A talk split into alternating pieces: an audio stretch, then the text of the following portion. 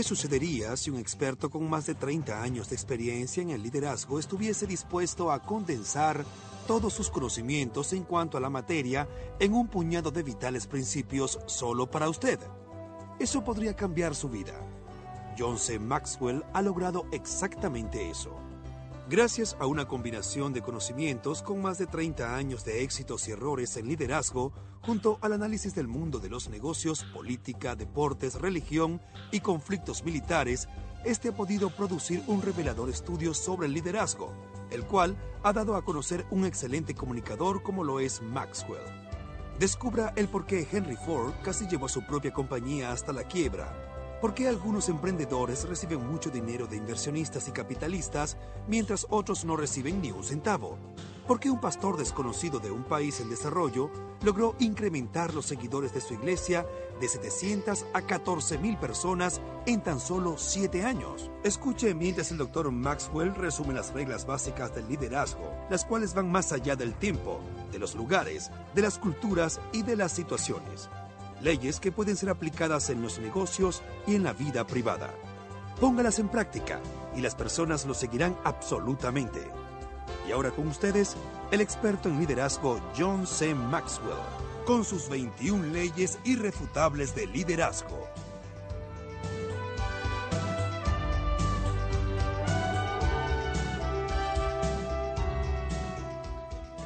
Las 21 leyes irrefutables del liderazgo. Introducción. Tengo el privilegio de enseñar sobre el tema del liderazgo en todo el país y a lo largo y ancho del planeta. Y a menudo tengo la oportunidad de hablar con personas que asisten a una de mis conferencias por segunda, tercera y hasta una cuarta vez. En una conferencia en los Estados Unidos, un hombre de más de 55 años que había conocido varios años atrás, se me acercó para conversar conmigo durante uno de los descansos. Tomó mi mano y la estrechó vigorosamente. El aprender acerca del liderazgo ha transformado mi vida, dijo él, pero hubiera querido haberlo escuchado a usted hace veinte años. No, no creo, le dije con una risa ahogada. ¿Qué quiere decir? me dijo él. Yo hubiera logrado mucho más si hubiera sabido estos principios del liderazgo hace veinte años. Ahora estaría en un lugar totalmente diferente en la vida. Sus leyes de liderazgo han alimentado mi visión, me han despertado el deseo de aprender más acerca del liderazgo y alcanzar mis metas. Si las hubiera aprendido hace veinte años, habría podido hacer ciertas cosas que nunca hubiese soñado que eran posibles. Tal vez las hubiese aprendido, le respondí, pero hace veinte años yo no habría podido enseñárselas. Me ha tomado toda una vida aprender y aplicar las leyes del liderazgo a mi vida personal. Mientras le hablo a usted, tengo más de 50 años de edad. He pasado más de 30 años en posiciones profesionales de liderazgo, he fundado cuatro compañías y enfoco mi tiempo y mi energía en causar impactos positivos en la vida de la gente. Durante mis viajes y discursos a organizaciones e individuos, con frecuencia la gente me pide que defina los elementos esenciales del liderazgo.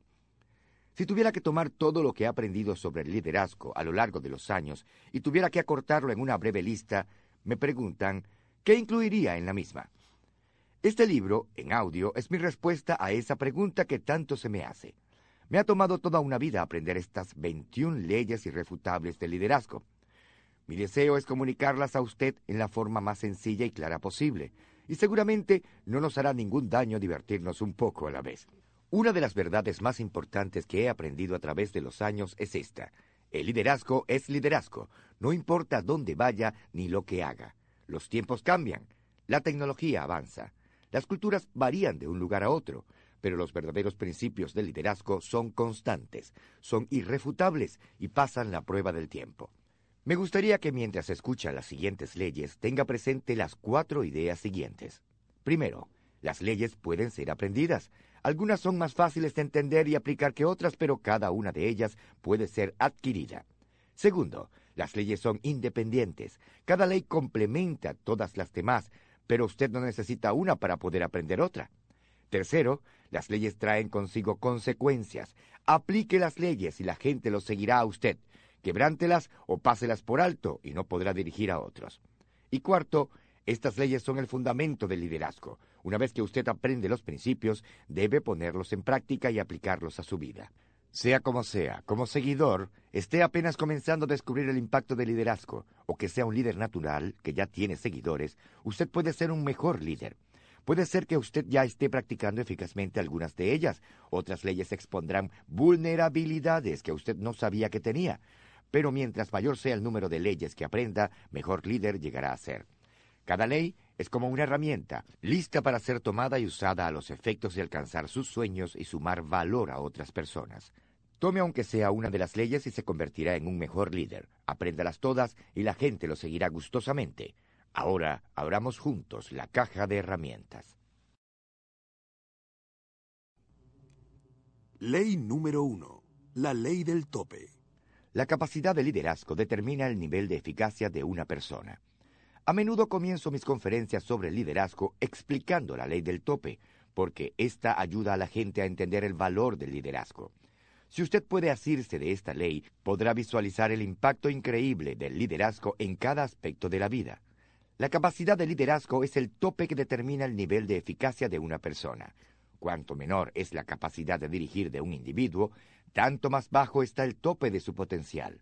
Cuanto más alto está su nivel de liderazgo, tanto mayor es su eficacia. Por ejemplo, si su liderazgo obtiene una puntuación de 8, su eficacia no puede obtener más de 7. Si su liderazgo es únicamente de cuatro puntos, su eficacia no es más de tres. Su capacidad de liderazgo, para bien o para mal, siempre determina su eficacia y el impacto potencial de su organización. Permítame referirle una historia que ilustra la ley del tope. En 1930, dos jóvenes hermanos llamados Dick y Maurice se mudaron de New Hampshire a California en busca del sueño americano. Acababan de salir de la escuela de bachillerato y eran muy pocas las oportunidades que había en su pueblo natal. Partieron rumbo a Hollywood, donde finalmente encontraron empleo en un estudio de cinematografía. Después de un tiempo, abrieron un teatro en Glendale, una ciudad a cinco millas al noroeste de Hollywood. Sin embargo, a pesar de todos sus esfuerzos, no les fue posible hacer que el negocio resultara rentable. Los hermanos tenían un fuerte deseo de triunfo, de modo que siguieron buscando mejores oportunidades para un negocio. Finalmente, en 1937, se les ocurrió algo que sí funcionó. Abrieron un pequeño restaurante Ryan en Pasadena, al este de Glendale. La gente del sur de California se había hecho muy dependiente de sus autos y la cultura estaba cambiando para adaptarse a esta realidad, lo cual incluía los negocios. El pequeño restaurante Graham de Dick y Maurice resultó un éxito extraordinario, y en 1940 los hermanos decidieron mudar sus operaciones a San Bernardino, ciudad a 50 millas al este de Los Ángeles, donde la clase trabajadora experimentaba una prosperidad repentina. Construyeron una instalación más grande y expandieron su menú de salchichas, patatas fritas y gaseosas para incluir emparedados de carne y cerdo a la barbacoa.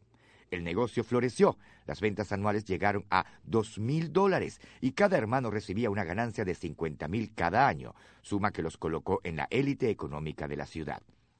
En 1948, la intuición les dijo que los tiempos estaban cambiando e hicieron modificaciones a su negocio. También aumentaron la eficiencia del proceso de servicio, redujeron su menú y se concentraron en vender hamburguesas, redujeron los costos y el precio a los clientes y también crearon lo que llamaron el sistema de servicio rápido. La cocina se convirtió en algo así como una línea de ensamblaje, en la que cada persona se concentraba en servir con rapidez. La meta de los hermanos era servir la orden de cada cliente en 30 segundos o menos. Y tuvieron éxito. A mediados del decenio de los 50, el ingreso anual llegó a 350 mil dólares y ya para entonces Dick y Maurice recibían cada uno una ganancia anual de mil dólares. ¿Quiénes eran estos dos hermanos? Sus nombres eran Dick y Maurice McDonald. Así es, los fundadores de las hamburguesas McDonald. Ellos habían ganado el premio gordo norteamericano. Y el resto, como se dice, es historia. ¿No es cierto? Incorrecto. Los McDonald no llegaron más lejos porque su débil liderazgo puso un tope a su capacidad de triunfo. Es muy cierto que los hermanos McDonald tenían su futuro económico asegurado. Su restaurante era uno de los más rentables en todo el país. La genialidad de los hermanos consistía en el servicio al cliente y la organización de la cocina. Ese talento contribuyó a la creación de un nuevo sistema de servicio de comida y bebida. De hecho, ellos fueron tan conocidos en los círculos de servicios de alimentos que la gente comenzó a escribirles y a visitarlos de todas partes del país para aprender más de sus métodos. Llegaron a un punto en que recibían 300 llamadas y cartas cada mes. Esto les dio la idea de lanzar al mercado el concepto McDonald's. Fue una forma de hacer dinero sin tener que abrir ellos mismos otro restaurante. Comenzaron a poner en práctica esta idea en 1952, pero el esfuerzo resultó un fracaso catastrófico. La razón fue muy simple. No tenían el liderazgo necesario para aplicar la idea en forma eficaz. Dick y Maurice eran buenos propietarios de restaurantes. Sabían cómo dirigir un negocio, crear sistemas eficientes, reducir costos y aumentar las ganancias. Eran gerentes eficientes, pero no eran líderes. Sus patrones de pensamiento pusieron un tope a lo que hubieran podido hacer y llegar a ser. En la cumbre de su éxito, Dick y Maurice se hallaban exactamente contra la ley del tope. Entonces, en 1954, los hermanos cerraron un trato con un hombre llamado Ray Kroc, quien sí era un líder. Tan pronto visitó el negocio, tuvo la visión de su gran potencial. Pudo ver en su mente al restaurante en toda la nación en cientos de mercados. Al poco tiempo cerró un trato con Dickie Maurice y en 1955 creó McDonald's System Incorporated, llamado posteriormente McDonald's Corporation.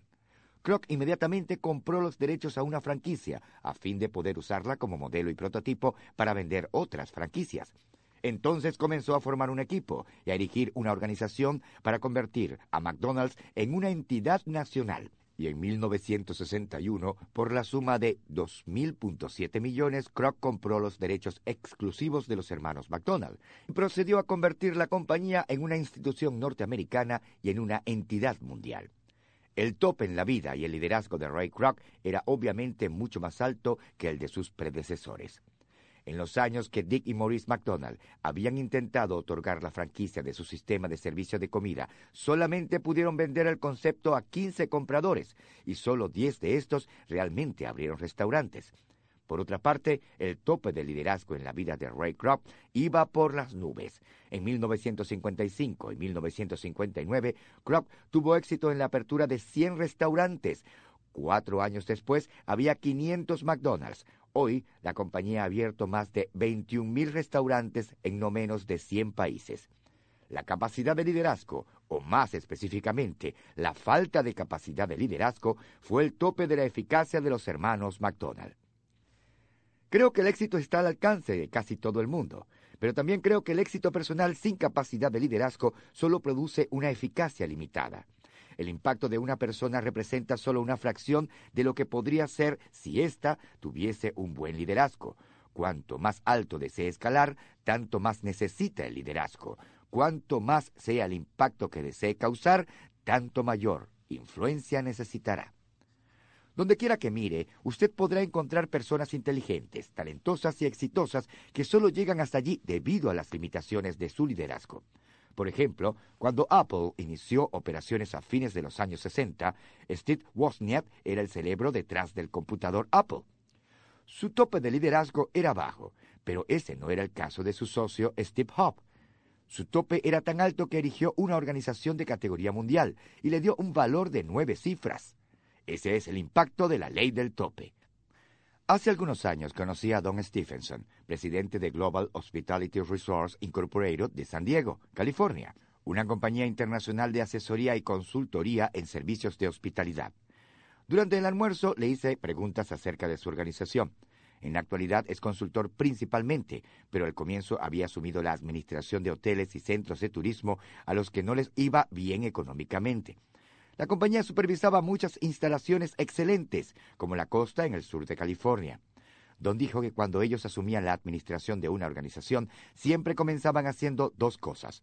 Primero, capacitaban a todo el personal para mejorar su nivel de servicio a los clientes. Y segundo, despedían al líder. Cuando él me dijo eso, al principio me sorprendí. ¿Siempre lo despiden? pregunté. ¿Todas las veces? Sí, dijo él. ¿No hablan primero con la persona para ver si es un buen líder? Pregunté yo. No, respondió él. Si fuera un buen líder, la organización no estuviera en el caos en que está. Yo pensé, por supuesto, es la ley del tope. Para alcanzar el nivel más alto de eficacia, usted debe elevar el tope en una forma u otra. La buena noticia es que el despido del líder no es la única forma. Así como enseño en mis conferencias que hay un tope, también enseño que usted puede elevarlo.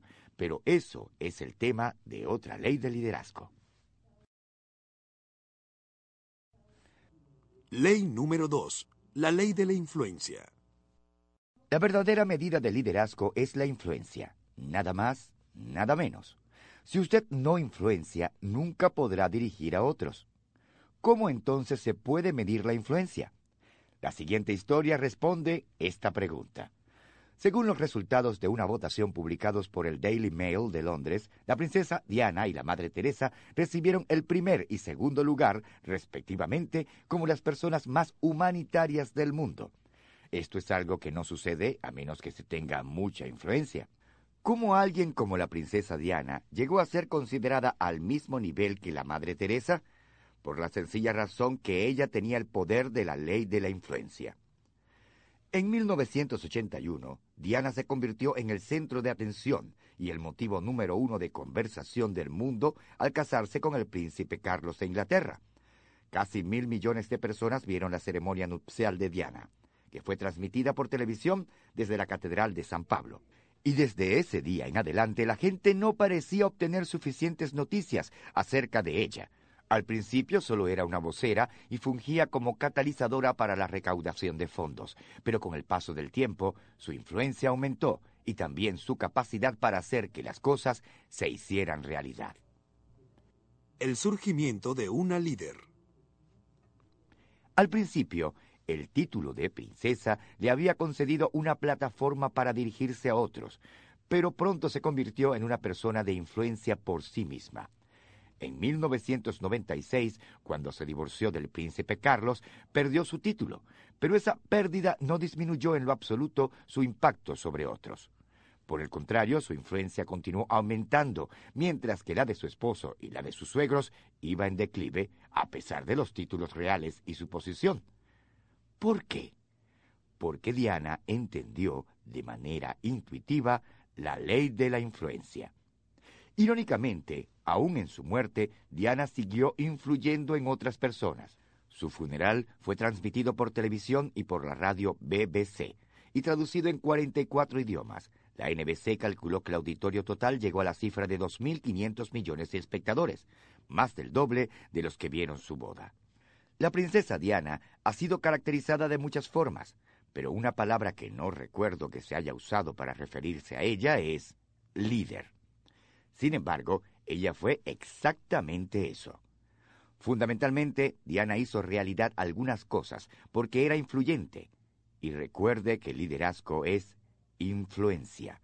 Nada más, nada menos. La gente tiene muchos conceptos errados acerca del liderazgo. Cuando las personas oyen que alguien tiene un título impresionante o una posición de liderazgo asignada, suponen que la persona es un líder. A veces es cierto, pero los títulos no tienen mucho valor cuando se trata del liderazgo. El verdadero liderazgo no puede ser otorgado, nombrado ni asignado. Solo procede de la influencia y ésta no puede imponerse. Debe ser ganada.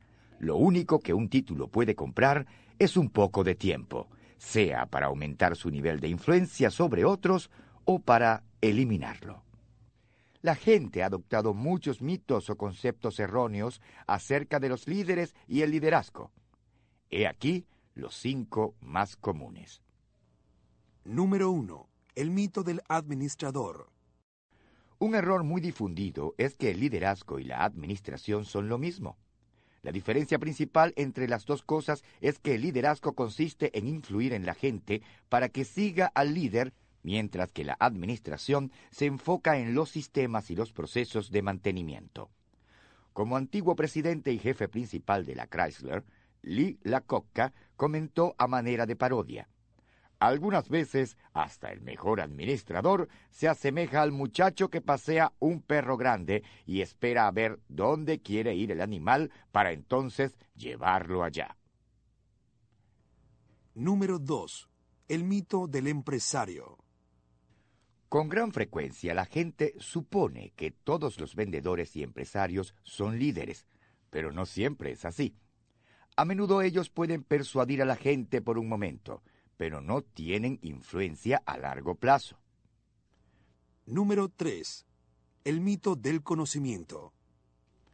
Mucha gente naturalmente supone que los que poseen conocimiento e inteligencia son líderes, pero eso no sucede de manera instantánea. Usted puede visitar cualquier universidad importante y conocer hombres de ciencia ocupados en la investigación y filósofos cuyo poder de raciocinio es tan alto que se sale de las gráficas, pero cuya capacidad para dirigir es tan baja que ni siquiera se registra en las gráficas. El coeficiente intelectual no necesariamente equivale a liderazgo. Número 4.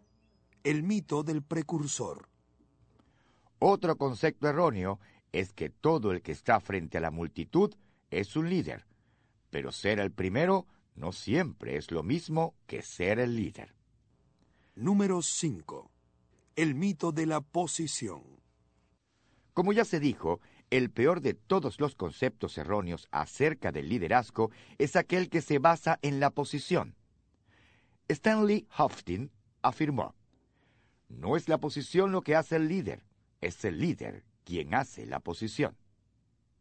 Observe lo que sucedió hace varios años en Cordian, la agencia publicitaria conocida antiguamente como Saatchi Saatchi. En 1994, inversionistas institucionales de Saatchi Saatchi obligaron a la junta directiva a despedir a Maurice Saatchi, el jefe principal de la compañía. ¿Cuál fue el resultado? Varios de los ejecutivos lo siguieron. También lo siguieron algunas de las cuentas más grandes de la compañía, incluidas British Airways y Mars, el fabricante de caramelos. La influencia de Saatchi era tan grande que su partida ocasionó que las acciones de la compañía bajaran inmediatamente de 8 a 4 dólares por acción. Lo que sucedió fue resultado de la ley de la influencia. Saatchi perdió su título y su posición, pero siguió siendo el líder. Personalmente aprendí la ley de la influencia cuando, después de graduarme en la universidad, acepté mi primer trabajo en una pequeña iglesia en la parte rural de Indiana. Entré con todas las credenciales. Fui contratado como pastor principal, lo que significaba que tenía la posición y el título de líder en esa organización. Tenía el título universitario adecuado. Hasta había sido ordenado. Además, mi padre me había preparado, un pastor excelente y notable, líder de la denominación. Todo esto servía para preparar un atractivo currículum vitae, pero no me convertía en un líder. Para cuando acepté mi siguiente posición, tres años después, ya había aprendido la ley de la influencia. Reconocí que se requiere un gran esfuerzo para ganar influencia en cualquier organización y para ganarse el derecho de ser el líder. Admiro y respeto el liderazgo de mi buen amigo Bill Hibbles, pastor principal de la iglesia Willow Creek Community Church en el sur de Barrington, Illinois, una de las iglesias más grandes de Norteamérica. Bill dice que él cree que no hay empresa de más intenso liderazgo en la sociedad que la iglesia. Mucha gente de negocios que conozco se sorprende cuando oye esta declaración, pero creo que Bill tiene razón. ¿En qué se basa para creer esto? El liderazgo por posición no funciona en las organizaciones voluntarias. Si un líder no tiene fuerza o influencia, no es eficaz. En otras organizaciones, la persona que tiene una posición tiene una fuerza increíble. En la milicia, los líderes pueden usar su rango y, si todo lo demás falla, se manda a los soldados a la cárcel militar. En los negocios, los jefes tienen una tremenda fuerza en forma de salario y beneficios. La mayoría de los seguidores desean cooperar cuando su sustento está en juego. Sin embargo, en las organizaciones voluntarias, como las iglesias, lo único que funciona es el liderazgo en su forma más pura. Lo único que ayuda a los líderes es su influencia. Y como observó Harry A. Overstreet, la esencia misma de todo poder para influir estriba en hacer que la otra persona participe. Los seguidores en organizaciones voluntarias no pueden ser obligados a subir a bordo. Cuando compartí esa observación con un grupo de unos 150 jefes principales de la industria automovilística, vi cómo se encendían bombillas en toda la sala. Y un consejo que les di realmente hizo que se emocionaran. Voy a compartir con usted el mismo consejo. Si usted es una persona de negocios y realmente quiere descubrir si su gente puede dirigir, mándelos a ofrecer voluntariamente su tiempo al servicio de la comunidad. Si puede lograr que algunas personas lo sigan mientras sirven en la Cruz Roja, en un asilo de United Way o en su iglesia local, entonces sabrá que realmente tiene influencia y capacidad de liderazgo. Una de mis historias favoritas que ilustra la ley de la influencia tiene que ver con Abraham Lincoln. En 1832, años antes de convertirse en presidente, el joven Lincoln reunió un grupo de hombres para combatir en la guerra contra Black Hole. En esos días, la persona que reunía una compañía voluntaria para la milicia por lo general se convertía en su líder y asumía el rango de comandante. En este caso, Lincoln obtuvo el rango de capitán. Pero Lincoln tenía un problema. No sabía nada de milicia. No tenía experiencia militar y no sabía nada acerca de tácticas. Le costaba recordar los procedimientos militares más sencillos. Por ejemplo, un día iba marchando con varias docenas de hombres a lo largo de un campo y debía guiarlos a través de una puerta hacia otro campo. Pero no supo cómo hacerlo. Al referir luego el incidente, Lincoln dijo, Ni por mi propia vida pude recordar la palabra de mando correcta para que los soldados de mi compañía se pusieran uno detrás del otro. Finalmente, cuando nos acercábamos a la puerta, grité, esta compañía romperá filas por dos minutos y luego formará filas otra vez al otro lado de la puerta. Con el paso del tiempo, el nivel de influencia de Lincoln sobre otros en la milicia en realidad disminuyó. Mientras otros oficiales se destacaron y obtuvieron rango, Lincoln comenzó a ir en dirección opuesta. Comenzó con el título y la posición de capitán, pero esto no le sirvió de mucho. No pudo superar la ley de la influencia. Al final de su servicio militar, Abraham Lincoln encontró su lugar adecuado cuando bajó a la categoría de soldado raso. Afortunadamente para él y para el destino de nuestro país, Lincoln llegó a superar su incapacidad de influir en otros. Con el tiempo y con mucho esfuerzo y experiencia personal, se convirtió en una persona de impacto e influencia notables. Mi proverbio favorito acerca del liderazgo es este. El que se cree líder y no tiene seguidores solo está dando un paseo. Si usted no puede influir en otros, estos no lo seguirán. Y si ellos no lo siguen, usted no es un líder. Esa es la ley de la influencia. No importa lo que cualquier persona le diga. Recuerde que el liderazgo es influencia, nada más, nada menos. Ley número 3. La ley del proceso. El liderazgo se desarrolla diariamente, no en un día. En las conferencias cuando enseño acerca del liderazgo, la gente inevitablemente me pregunta si el líder nace.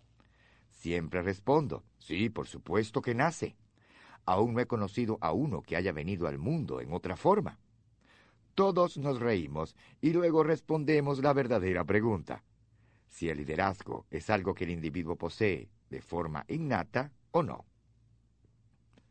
Aunque es verdad que alguna gente nace con dones naturales más grandes que otros, la capacidad de dirigir es en realidad una combinación de destrezas que en su mayor parte pueden ser aprendidas y mejoradas.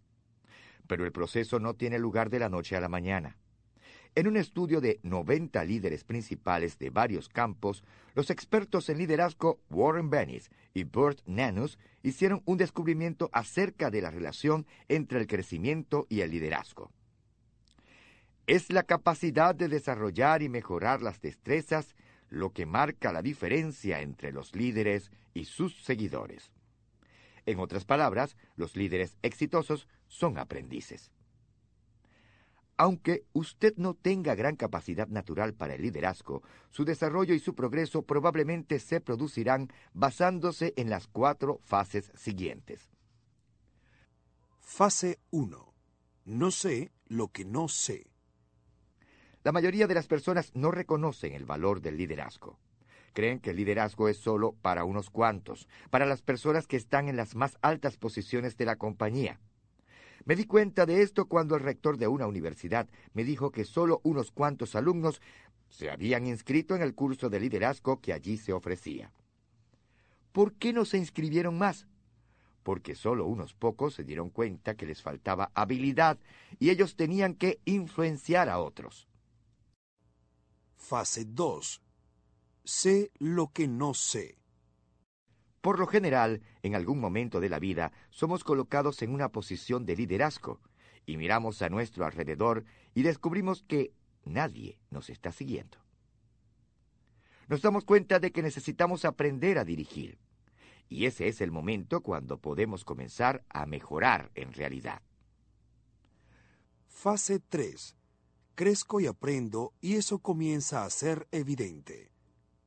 Cuando usted reconoce su falta de destreza y empieza una disciplina diaria de crecimiento en el liderazgo, comienzan a suceder cosas muy emocionantes.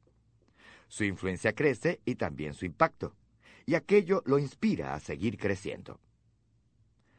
Fase 4. Simplemente actúo por lo que sé. Cuando usted está en la fase 3, puede ser muy eficaz como líder pero tiene que pensar bien cada acción que ha de tomar. Sin embargo, cuando se halla en la fase 4, su capacidad de dirigir es casi instantánea. Y es allí donde la recompensa es más grande que la vida. Pero la única forma de llegar a ese lugar es obedeciendo la ley del proceso y pagando el precio. El liderazgo se desarrolla diariamente, no de un día para otro. Hay un viejo refrán que dice, los campeones no se convierten en campeones en el cuadrilátero, simplemente se les reconoce allí. Esto es cierto. Si usted quiere ver cómo alguien se forja como campeón, mire su rutina diaria. El antiguo campeón de peso pesado, Joe Frazier, dijo, Usted puede trazar el plan de una pelea o el plan de una vida, pero cuando comienza la acción usted depende de sus reflejos. Allí es donde se demuestra el trabajo que ha hecho durante cada día. Si hizo trampas en la oscuridad de la madrugada, la gente se va a dar cuenta ahora bajo las luces brillantes. El boxeo es una buena analogía del desarrollo del liderazgo, porque consiste en una preparación diaria. Aunque la persona tenga talento natural, debe entrenarse y prepararse para tener éxito. Uno de los más grandes líderes de este país era fanático del boxeo. Su nombre fue Teodoro Roosevelt. Un boxeador él mismo. Era la máxima expresión de un hombre de acción. No solo era un líder eficaz, sino que también fue el más pintoresco de todos los presidentes de los Estados Unidos de Norteamérica. En distintos momentos de la vida, Roosevelt fue vaquero en el oeste norteamericano, explorador y cazador de caza mayor, y soldado de caballería en la guerra contra España. Su entusiasmo y vigor parecían ilimitados. De todos los líderes que ha tenido esta nación, Roosevelt fue uno de los más fuertes, física y mentalmente. Pero no comenzó así. El presidente vaquero de Estados Unidos de Norteamérica era débil y muy enfermizo cuando niño. Sufría de asma debilitante tenía muy mala visión y era terriblemente delgado. Sus padres no creían que sobreviviría. Cuando tenía doce años, su padre le dijo, Tienes la mente, pero no tienes el cuerpo, y sin la ayuda del cuerpo, la mente no puede llegar tan lejos como debiera. Debes desarrollar el cuerpo. Y Roosevelt lo hizo. Roosevelt comenzó a dedicar un tiempo todos los días a cultivar su cuerpo y su mente y lo siguió haciendo por el resto de su vida. En años posteriores, Roosevelt evaluó su progreso y admitió que cuando niño era nervioso y tímido. Sin embargo, dijo él, al leer acerca de las personas a las que admiraba y conociendo a mi padre, sentía gran admiración por hombres audaces que se mantienen firmes en el mundo, y yo tenía un gran deseo de ser como ellos. Cuando Roosevelt se graduó en Harvard, era como uno de ellos. La lista de hechos de Roosevelt es notable. Bajo su liderazgo, los Estados Unidos de Norteamérica emergió como una potencia mundial. Ayudó al país a desarrollar una marina de guerra. Bajo su mandato se construyó el Canal de Panamá. Negoció la paz entre Rusia y Japón y durante ese proceso obtuvo el Premio Nobel de la Paz.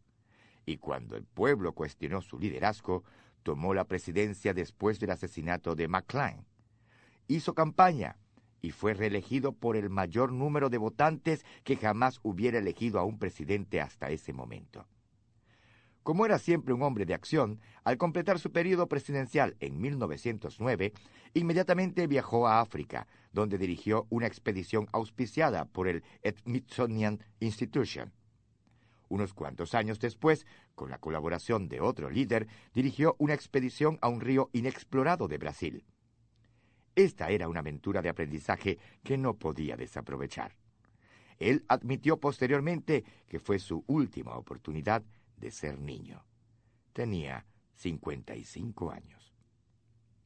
El 6 de enero de 1919, en su hogar en Nueva York, Theodore Roosevelt murió mientras dormía.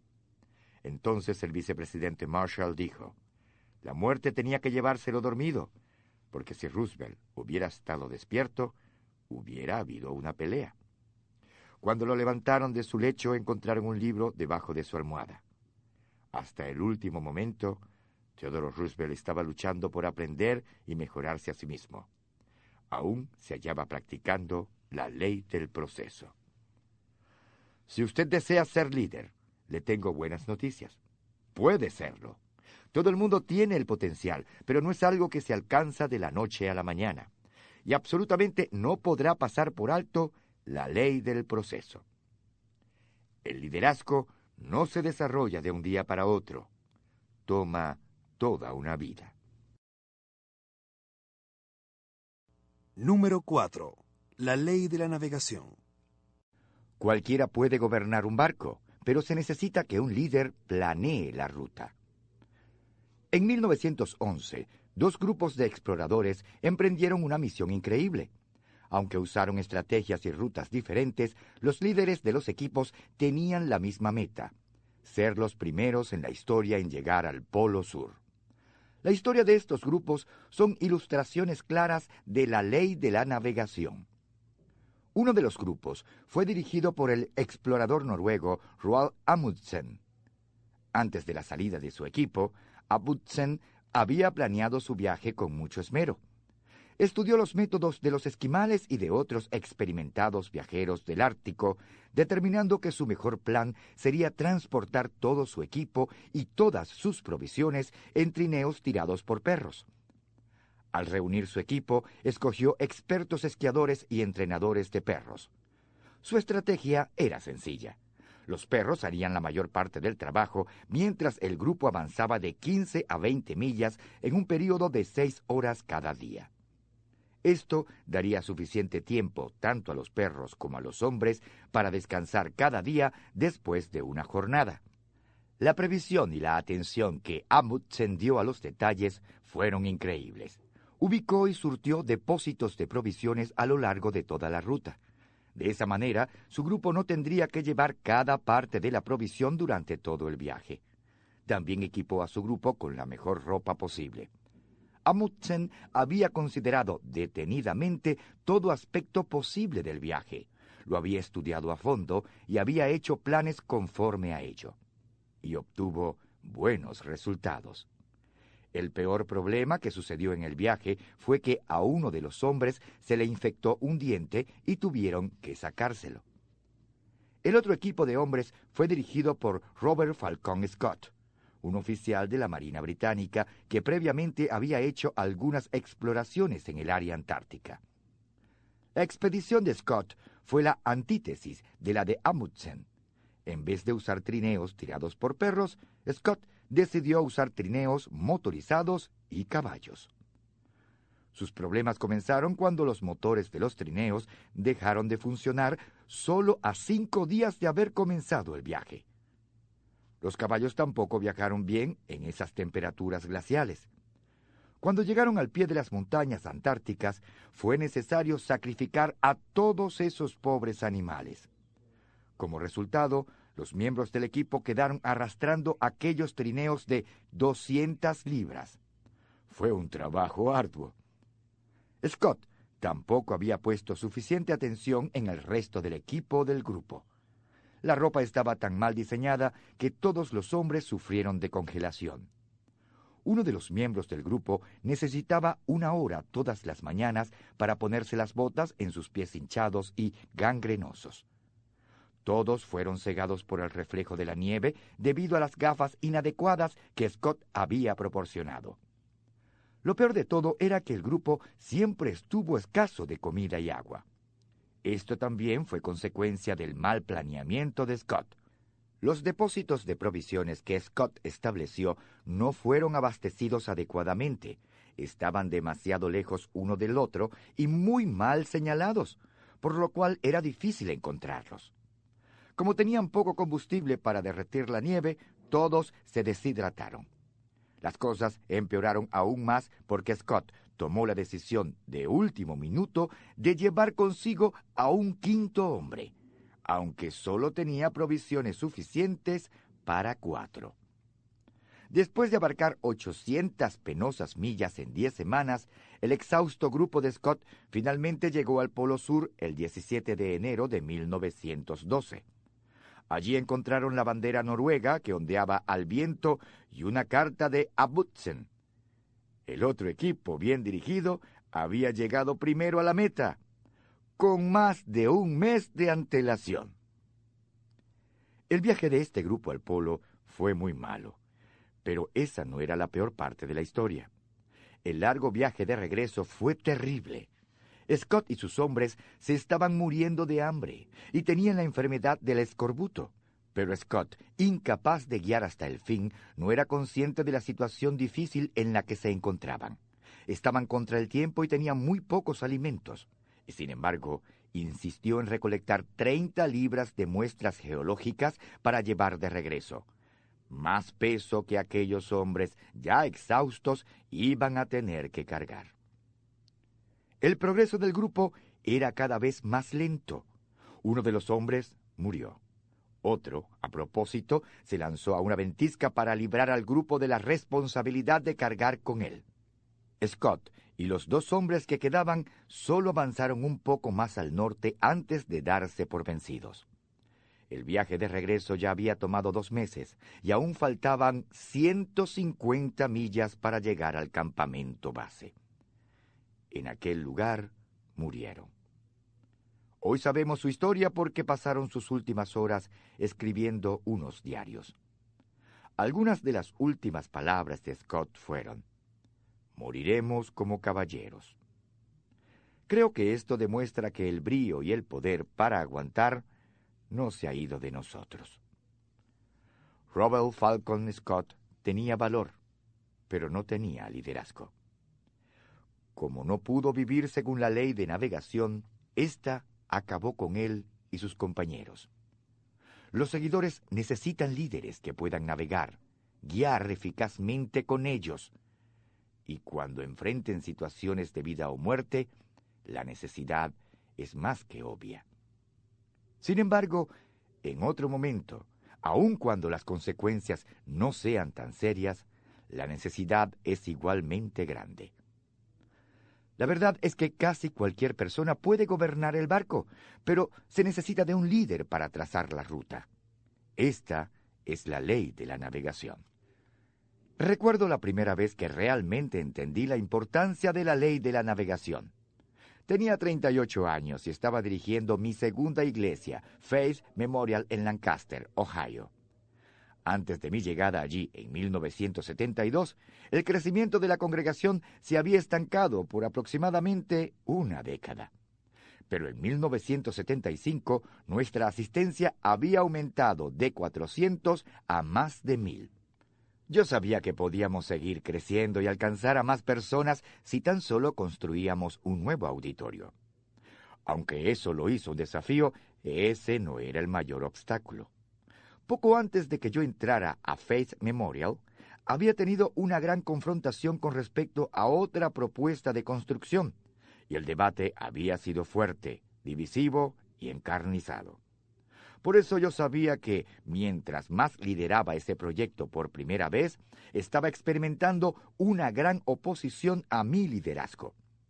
Me esperaba una situación difícil, y si yo como líder no navegaba bien, podía hundir la nave. En ese momento desarrollé una estrategia que desde entonces he usado varias veces en mi liderazgo. Escribí los pasos de la misma para recordarla siempre. Predetermine un programa de acción. Trace sus metas. Ajuste sus prioridades. Notifique al personal clave. Dé cierto tiempo a la aceptación. Comience a actuar. Espere problemas. Señale los buenos éxitos siempre. Revise su plan diariamente. Esto se convirtió en mi plan para navegar con mi gente. Yo sabía exactamente cuál debía ser nuestro plan de acción. Yo había considerado todas las alternativas posibles y sabía que esa era la única solución viable. Mi meta era diseñar y construir la instalación, pagarla en diez años y unificar a toda la gente en el proceso. Comencé a prepararme para la reunión de la congregación cuando obtendría la aprobación del proyecto. Lo primero que hice fue encargar a los miembros de la junta directiva y a un grupo de líderes financieros claves para que efectuaran un análisis de nuestros patrones financieros y de crecimiento en 20 años. El análisis abarcaba los 10 años anteriores y proyecciones para los siguientes 10 años. Basados en eso, formulamos un presupuesto de 10 años que explicaba detenidamente cómo manejaríamos las finanzas. Toda la información necesaria estaba en un informe de 20 páginas que daríamos a los miembros de la congregación. Mi siguiente paso era notificar a los líderes claves. Comencé con los que tenían más influencia y me reuní con ellos individualmente, y a veces en grupos pequeños. En el transcurso de varias semanas me reuní con más o menos 100 líderes. Les presenté la visión y respondí sus preguntas. Luego esperé algún tiempo para que esos líderes influyeran al resto de la gente en la congregación. Cuando llegó el tiempo de la reunión, estábamos listos para entrar en acción. Tomó varias horas presentar el proyecto a ellos. Distribuí el informe de 20 páginas que contenía los planos del edificio, el análisis financiero y los presupuestos traté de responder todas las preguntas que pudiesen existir antes de que tuvieran la oportunidad de preguntar. También pedí a algunas de las personas más influyentes de la congregación que dijeran unas palabras sobre el proyecto a las personas. Yo esperaba cierta oposición, pero cuando concedí la palabra para dar lugar a las preguntas, me quedé pasmado. Solo hubo dos preguntas. Una persona quería saber cuál sería la ubicación de las fuentes de agua en el edificio, y la otra preguntó el número de lavabos. En ese momento supe que había navegado con éxito en las aguas turbulentas. Cuando se hizo el cómputo final, 98% de la gente había votado a favor. Esta fue una maravillosa experiencia de aprendizaje para mí. Sobre todo descubrí que el secreto de la ley de navegación es la preparación. Cuando usted se prepara bien, infunde confianza y esperanza en su gente. La falta de preparación produce el efecto opuesto. No es el tamaño del proyecto lo que determina su aceptación, apoyo y éxito, sino el tamaño del líder. Es por eso que digo que cualquiera puede navegar un barco, pero se necesita que un líder planee la ruta. Y si usted es un buen navegante, puede llevar a su gente a cualquier parte. Número 5. La ley de E. F. Hutton. Cuando un verdadero líder habla, la gente escucha. Los líderes jóvenes y sin experiencia, por lo general, entran con toda confianza a una sala llena de gente para luego descubrir que han hecho un mal juicio sobre la dinámica de liderazgo de la situación. Eso me ha pasado a mí. Pero cuando me sucedía, la mayoría de las veces reconocía mi error al poco tiempo. Ese fue el caso cuando presidí mi primera reunión de la junta directiva como líder joven ocurrió en la primera iglesia que dirigí en el área rural de Indiana, exactamente después de haberme graduado en la universidad a la edad de 22 años. Apenas tenía un mes de estar en la iglesia y estaba dirigiendo a un grupo de personas cuya edad promedio era de 50 años. La mayoría de las personas que estaban en la reunión llevaban más tiempo en la iglesia que yo de vivir. Fui a esa reunión sin ideas preconcebidas, sin orden del día y sin la menor clave. Pensé que como era el líder designado, todos me seguirían. Con toda la sabiduría y el conocimiento de mis dos decenios de experiencia en la vida, inicié la reunión y pregunté si alguien tenía un asunto del cual hablar. Hubo una pausa breve mientras miré a todos en la mesa. Y entonces un hombre de unos sesenta años, llamado Claude, aclaró su voz y dijo, Yo tengo algo.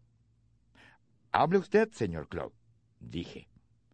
Bueno, dijo él, últimamente cuando se toca el piano durante los cultos, percibo que está desafinado. Sí, yo he percibido lo mismo, dijo otro miembro de la directiva presentó la moción de que llamemos a un afinador de pianos de Louisville para que se encargue del problema, dijo Claude. Esa es una gran idea, comenzó a decir todo el mundo en la mesa. Yo secundo la moción, dijo Benny, el miembro de la directiva que estaba sentado al lado de Claude. Muy bien, dije yo. ¿Alguien más tiene algo que decir? Sí, dijo Claude. El otro día noté que uno de los vidrios en uno de los salones de la escuela dominical estaba quebrado. Tengo en la granja un pedazo de vidrio que quedaría bien allí. Benny, tú eres muy buen vidriero. ¿Por qué no colocas el vidrio? Seguro, Clo, dijo Benny. Con gusto lo haré. Bien, hay otra cosa más, dijo Clo. El picnic de este año estaba pensando que tal vez debemos hacerlo en el lago. Creo que sería bueno para los niños. Oh, eso sería perfecto, buena idea, comenzó a decir todo el mundo. Hagámoslo oficial, dijo Benny. Todos asintieron con la cabeza y esperaron a ver si Claude tenía algo más que decir. Eso es todo, dijo Claude. Pastor, ¿por qué no cierra con una oración? Y eso fue lo que hice. Ese fue casi todo el contenido de mi primera reunión de la junta directiva. Y también fue el día en que supe quién era el verdadero líder en esa iglesia. Yo ocupaba el cargo, pero Claude tenía el poder. Fue así como descubrí la ley de E. F. Hutton. Es probable que usted haya oído de E. F. Hutton, la compañía de servicios financieros. Hace años su lema era cuando E. F. Hutton habla, la gente escucha. Tal vez usted recuerda los antiguos anuncios comerciales de televisión. Típicamente el escenario era un restaurante concurrido u otro lugar público. Dos personas estaban hablando de asuntos financieros y la primera persona repetía algo que su agente de bolsa había dicho respecto a cierta inversión. La segunda persona decía, bueno, mi agente de bolsa es E. F. Hutton y E. F. Hutton dice. En ese momento, cada persona en el bullicioso restaurante paraba en seco, volvía el rostro y escuchaba lo que el hombre iba a decir. Por eso llamo a esta verdad de liderazgo la ley de E. F. Hutton. Cuando el verdadero líder habla, la gente escucha. Cuando aprenda la ley de E. F. Hutton, no tendrá dificultad para descubrir quién es el verdadero líder en casi todas las situaciones. Por ejemplo, vaya a la reunión de un grupo de personas que no conozca y obsérvelas durante cinco minutos. Pronto sabrá quién es el líder. Cuando alguien hace una pregunta, ¿a quién mira la gente? ¿A quién esperan escuchar? La persona a la que miran es el verdadero líder. Haga la prueba. La próxima vez que esté en una reunión, observe alrededor de usted. Muy probablemente notará la diferencia entre estos dos tipos de líderes. Los líderes por posición hablan primero. Los líderes verdaderos hablan después. Así es, si nota una disparidad entre la persona que dirige la reunión y la persona que dirige a la gente, la persona que dirige la reunión no es el verdadero líder. Hace muchos años había un juego en la televisión llamado Decir la verdad. Funcionaba de la siguiente manera. Al comienzo del espectáculo había tres concursantes que decían ser la misma persona. Uno de ellos estaba diciendo la verdad. Los otros dos eran actores. Había un panel de jueces compuesto por celebridades. Estos jueces se turnaban para hacer preguntas a las tres personas. Y cuando se terminaba el tiempo, cada panelista adivinaba cuál de las tres personas estaba diciendo la verdad. Muchas veces los actores fanfarroneaban también que engañaban a los panelistas y al mismo público. Cuando se trata de identificar a un líder, la tarea puede ser mucho más fácil si recuerda qué cosas está buscando. No escuche las afirmaciones de la persona que profesa ser el líder. En lugar de eso, observe las reacciones de la gente alrededor que rodea a esa persona. La prueba del liderazgo se encuentra en los seguidores. Ahora le pregunto lo siguiente. ¿Cómo reacciona la gente cuando usted habla? Cuando usted expresa algo, ¿la gente escucha? Quiero decir, ¿escucha realmente? ¿O espera escuchar a otra persona antes de actuar? Usted puede descubrir mucho acerca de su nivel de liderazgo si tiene el valor de hacerse esta pregunta y responderla. Ese es el poder de la ley de E. F. Hutton.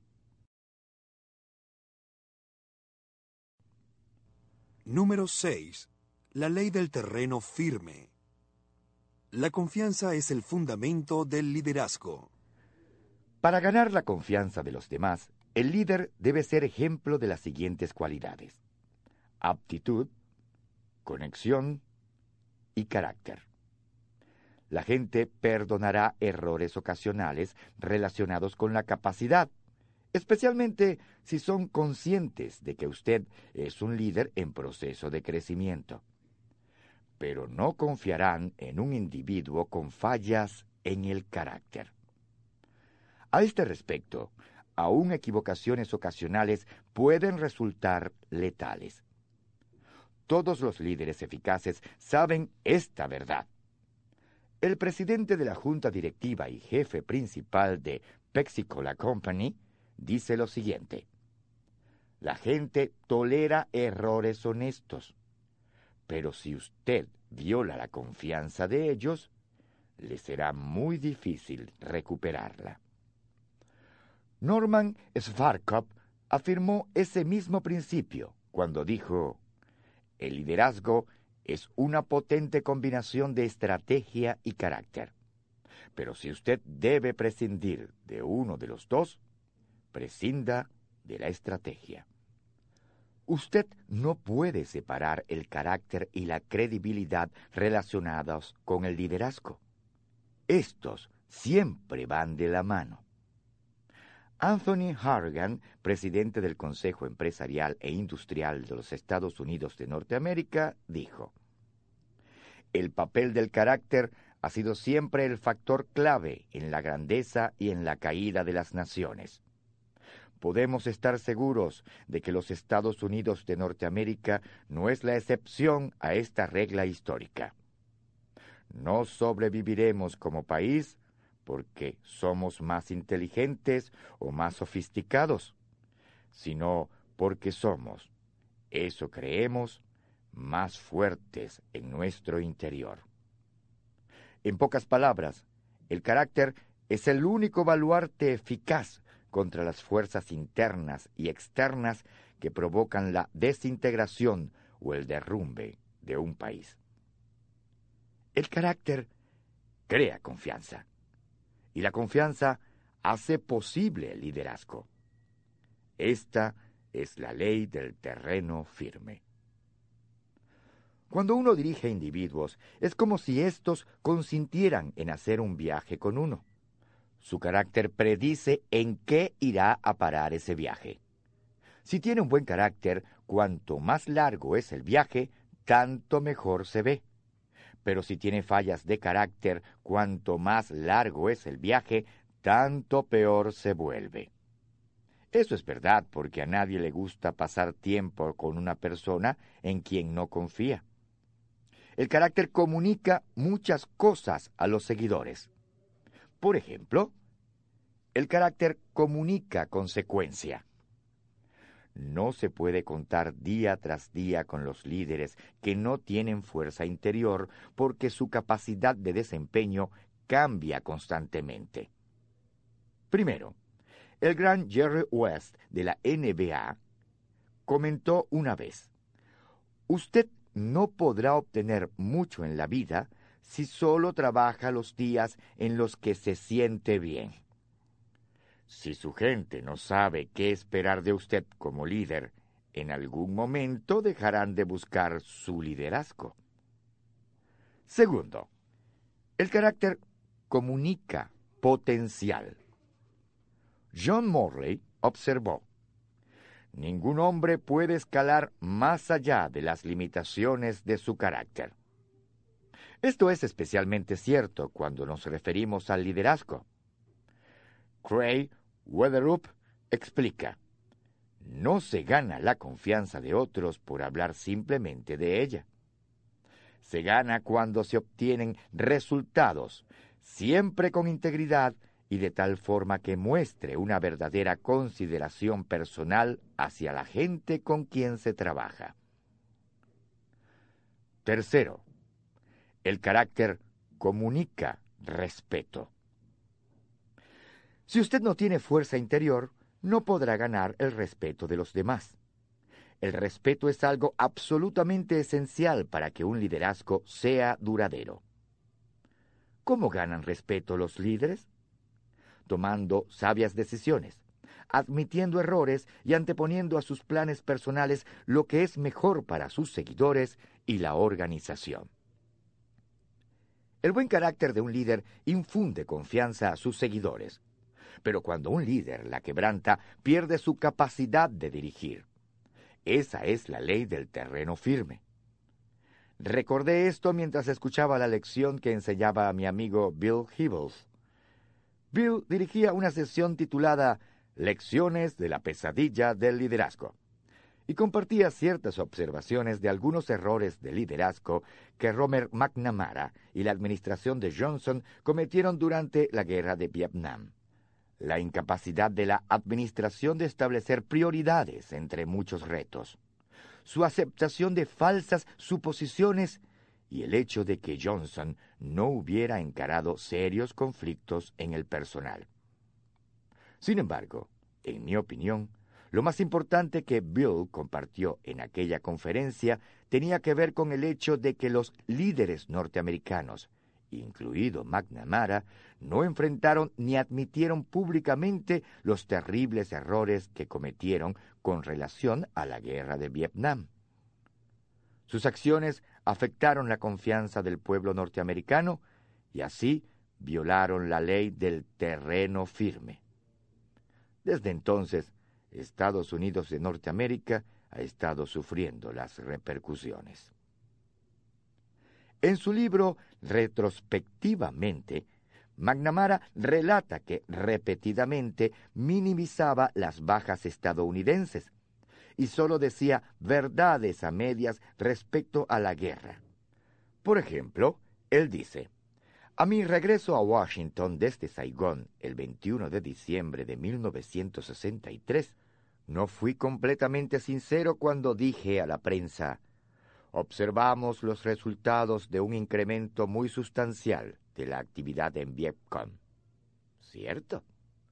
Pero después añadí, revisamos los planes de los vietnamitas del sur y creemos firmemente que tendrán éxito. En el mejor de los casos, eso es una exageración. Durante un tiempo nadie cuestionó las declaraciones de McNamara, porque no había ninguna razón de desconfiar en el liderazgo del país. Pero con el tiempo, el pueblo reconoció que sus palabras y los hechos no coincidían. Fue entonces cuando el pueblo estadounidense comenzó a perder fe. Años después, McNamara admitió su falta. Nosotros, los de las administraciones de Kennedy y Johnson que participamos en las decisiones sobre Vietnam, actuamos según lo que pensábamos que eran los principios y las tradiciones de esta nación. Tomamos las decisiones a la luz de esos valores, pero estábamos equivocados, terriblemente equivocados. Muchos dirían que la admisión de McNamara llegó 30 años y 58 mil víctimas tarde. Así como la confianza del pueblo estadounidense en sus líderes mermó, también su deseo de seguirlos. La era que había comenzado con la esperanza y el idealismo caracterizados por John F. Kennedy terminó con la desconfianza y el cinismo asociados con Richard Nixon. Cuando un líder quebranta la ley del terreno firme, su liderazgo paga un precio. McNamara y el presidente Johnson perdieron la confianza del pueblo norteamericano y, en consecuencia, su capacidad de dirigir sufrió. A la larga, McNamara renunció al cargo de secretario de Defensa. Johnson, político consumado, reconoció su posición debilitada y no participó como candidato a la reelección. Pero las repercusiones de la confianza perdida no terminaron allí. La desconfianza del pueblo estadounidense en los políticos ha continuado hasta este día y sigue aumentando. Ningún líder puede traicionar la confianza de su pueblo y esperar influirlo. La confianza es el fundamento del liderazgo. Viole la ley del terreno firme podrá seguir siendo el líder.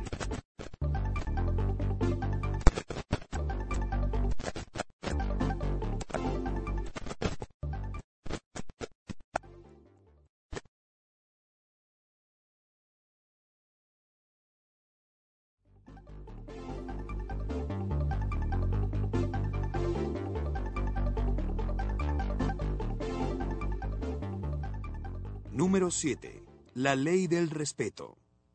Por naturaleza, la gente sigue a líderes que son más fuertes que ellos mismos.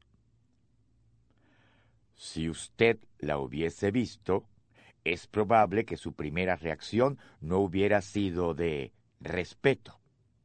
No era una mujer de aspecto muy impresionante. Tenía poco más de metro y medio de estatura. Casi llegaba a los cuarenta años y su piel era oscura y curtida. No sabía leer ni escribir. Usaba ropa gruesa y desgastada. Cuando sonreía, la gente podía ver que le faltaban los dos dientes frontales superiores. El trabajo de esta mujer era intermitente. La mayor parte del tiempo aceptaba trabajos domésticos en hoteles pequeños, limpiando pisos, arreglando las habitaciones y cocinando pero casi todas las primaveras y los otoños desaparecía de su trabajo. Regresaba sin un céntimo y trabajaba nuevamente para reunir poco a poco el dinero que pudiese juntar.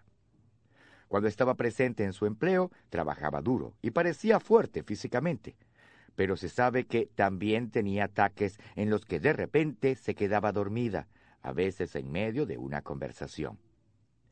Ella atribuía su aflicción a un golpe en la cabeza que le habían dado en una pelea durante su adolescencia. ¿Quién hubiera respetado a una mujer así? La respuesta es más de trescientos esclavos que la siguieron a la libertad porque conocían y respetaban su liderazgo, al igual que casi todos los abolicionistas de Nueva Inglaterra. Era el año de 1857. El nombre de esta mujer era Harriet Tubman.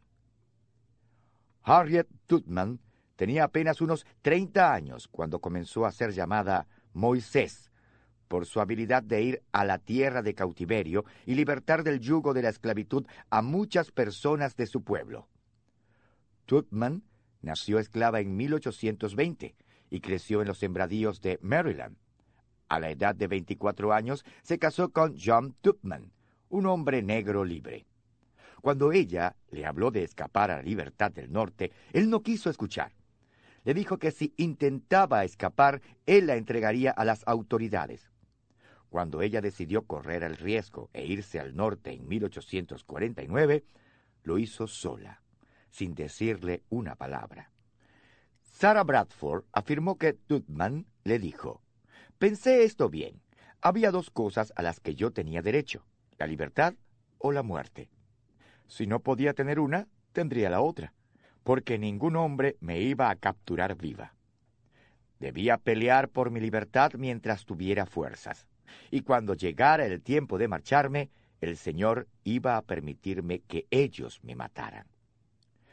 Tutman pudo llegar a Filadelfia, Pensilvania, por el Underground Railroad, una red secreta de escape de los negros libres, de los abolicionistas blancos, y de los cuáqueros que ayudaban a los esclavos a escapar.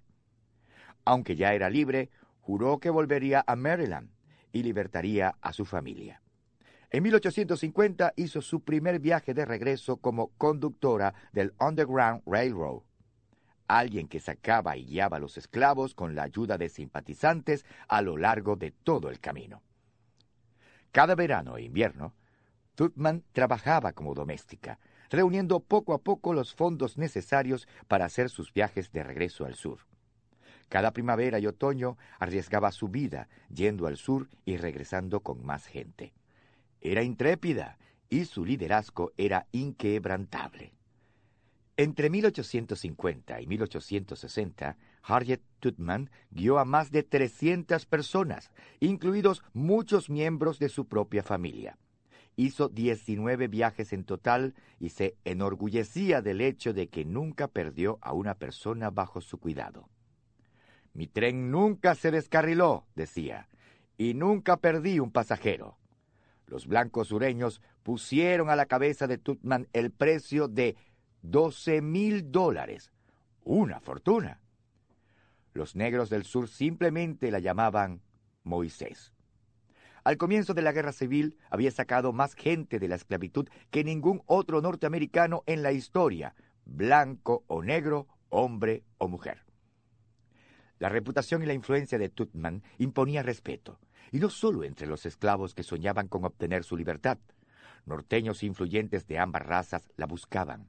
Hablaba en reuniones y en hogares a lo largo de Filadelfia, Pensilvania, Boston, Massachusetts, San Catharines, Canadá, Airborne y Nueva York, donde finalmente se estableció. Gente prominente la buscaba, como el senador William Seward, que posteriormente se convirtió en el secretario de Estado de Abraham Lincoln, y el franco abolicionista y esclavo Frederick Douglass. El consejo y el liderazgo de Tutman también fueron buscados por John Brown, el famoso abolicionista revolucionario. Brown siempre se refería a la antigua esclava como General Y se han citado sus palabras cuando dijo que ella era mejor oficial que la mayoría de los que él había visto, y podía dirigir un ejército con el mismo éxito que había dirigido sus pequeños grupos de fugitivos. Esa es la esencia de la ley del respeto. Harriet Tutman no parecía ser candidata al liderazgo porque la suerte estaba contra ella. No había recibido educación vivía en una cultura que no respetaba a los afroamericanos y trabajaba en un país donde las mujeres aún no tenían derecho al voto. A pesar de sus circunstancias, se convirtió en una líder increíble. La razón es sencilla. Los individuos por naturaleza siguen a líderes que son más fuertes que ellos. Todo el que entraba en contacto con ella reconocía su poderoso liderazgo y se sentía obligado a seguirla. Así es cómo funciona la ley del respeto. La gente no sigue a otros por accidente. Siguen a individuos cuyo liderazgo respetan. Alguien que tiene un liderazgo de 8 en una escala de 1 a 10, en la que 10 es lo más alto, no sale a buscar un 6 para seguirlo. Por naturaleza sigue a un 9 o a un 10. Los menos capacitados siguen a los altamente capacitados y dotados. Esa es la ley del respeto. Observe lo que ocurre cuando un grupo de personas se reúne por primera vez. Tan pronto empiezan a interactuar, los líderes que hay en el grupo se hacen cargo inmediatamente. Piensan en términos de la dirección en la que desean ir y a quienes quieren llevar con ellos. Al principio la gente se mueve tentativamente en varias direcciones, pero después de conocerse unos a otros, al poco tiempo reconocen los líderes más fuertes y los siguen. Usualmente, cuanto más capacidad de liderazgo tiene una persona, tanto más rápido reconoce el liderazgo o la falta de éste en otros. Con el tiempo, la gente del grupo sube a bordo y sigue a los líderes más fuertes. Hacen eso o abandonan el grupo y siguen sus propios planes. Recuerdo haber oído una historia que muestra cómo la gente comienza a seguir a los líderes más fuertes. Ocurrió a principio de la década de los 70. Cuando Bill Walton, el central de baloncesto, ahora en el Salón de la Fama, entró al equipo de la Universidad de California, dirigido por John Wooden. Se cuenta que el entrenador les dijo a los jugadores que no se les permitiría tener vello facial. Walton, en un intento de asegurar su independencia, dijo que él no se afeitaría la barba. La respuesta sensata de Wooden fue, Bueno, Bill, te vamos a extrañar. Walton se afeitó la barba. Hay muchas formas de medir el respeto de un seguidor a su líder. Pero tal vez la prueba más grande de respeto se da cuando el líder hace un cambio grande en una organización. Yo pasé por esta prueba en 1997, cuando trasladé mi compañía Enjoy de San Diego, California, a Atlanta, Georgia. Tomé la decisión de trasladarnos en 1996 mientras iba en un crucero por China con mi esposa Margaret.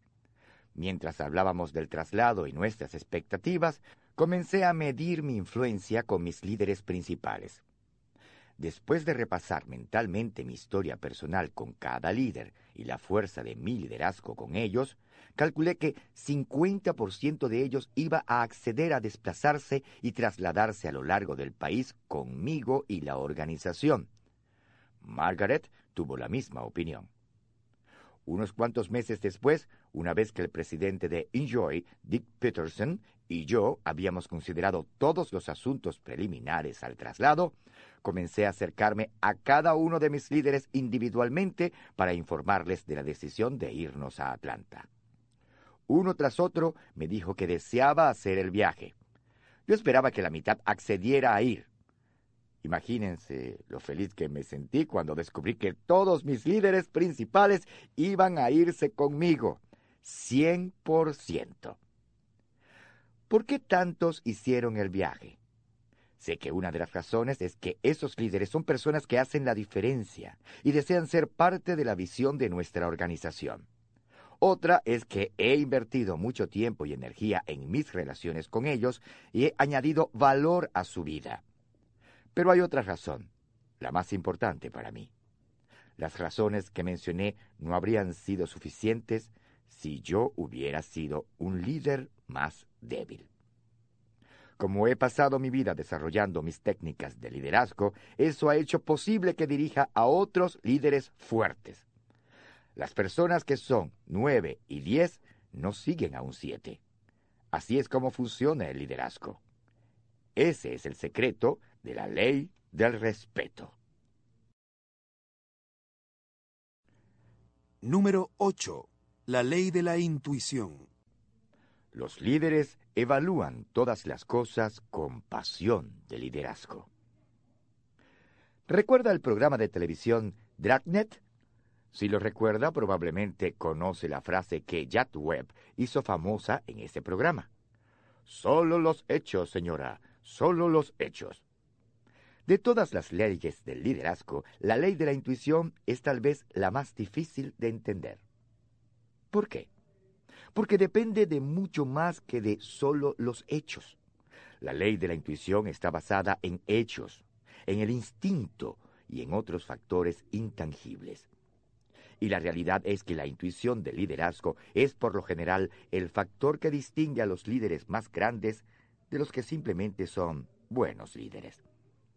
Permítame referirle una conversación que tuve hace varios años con Tim Elmore, un miembro del personal.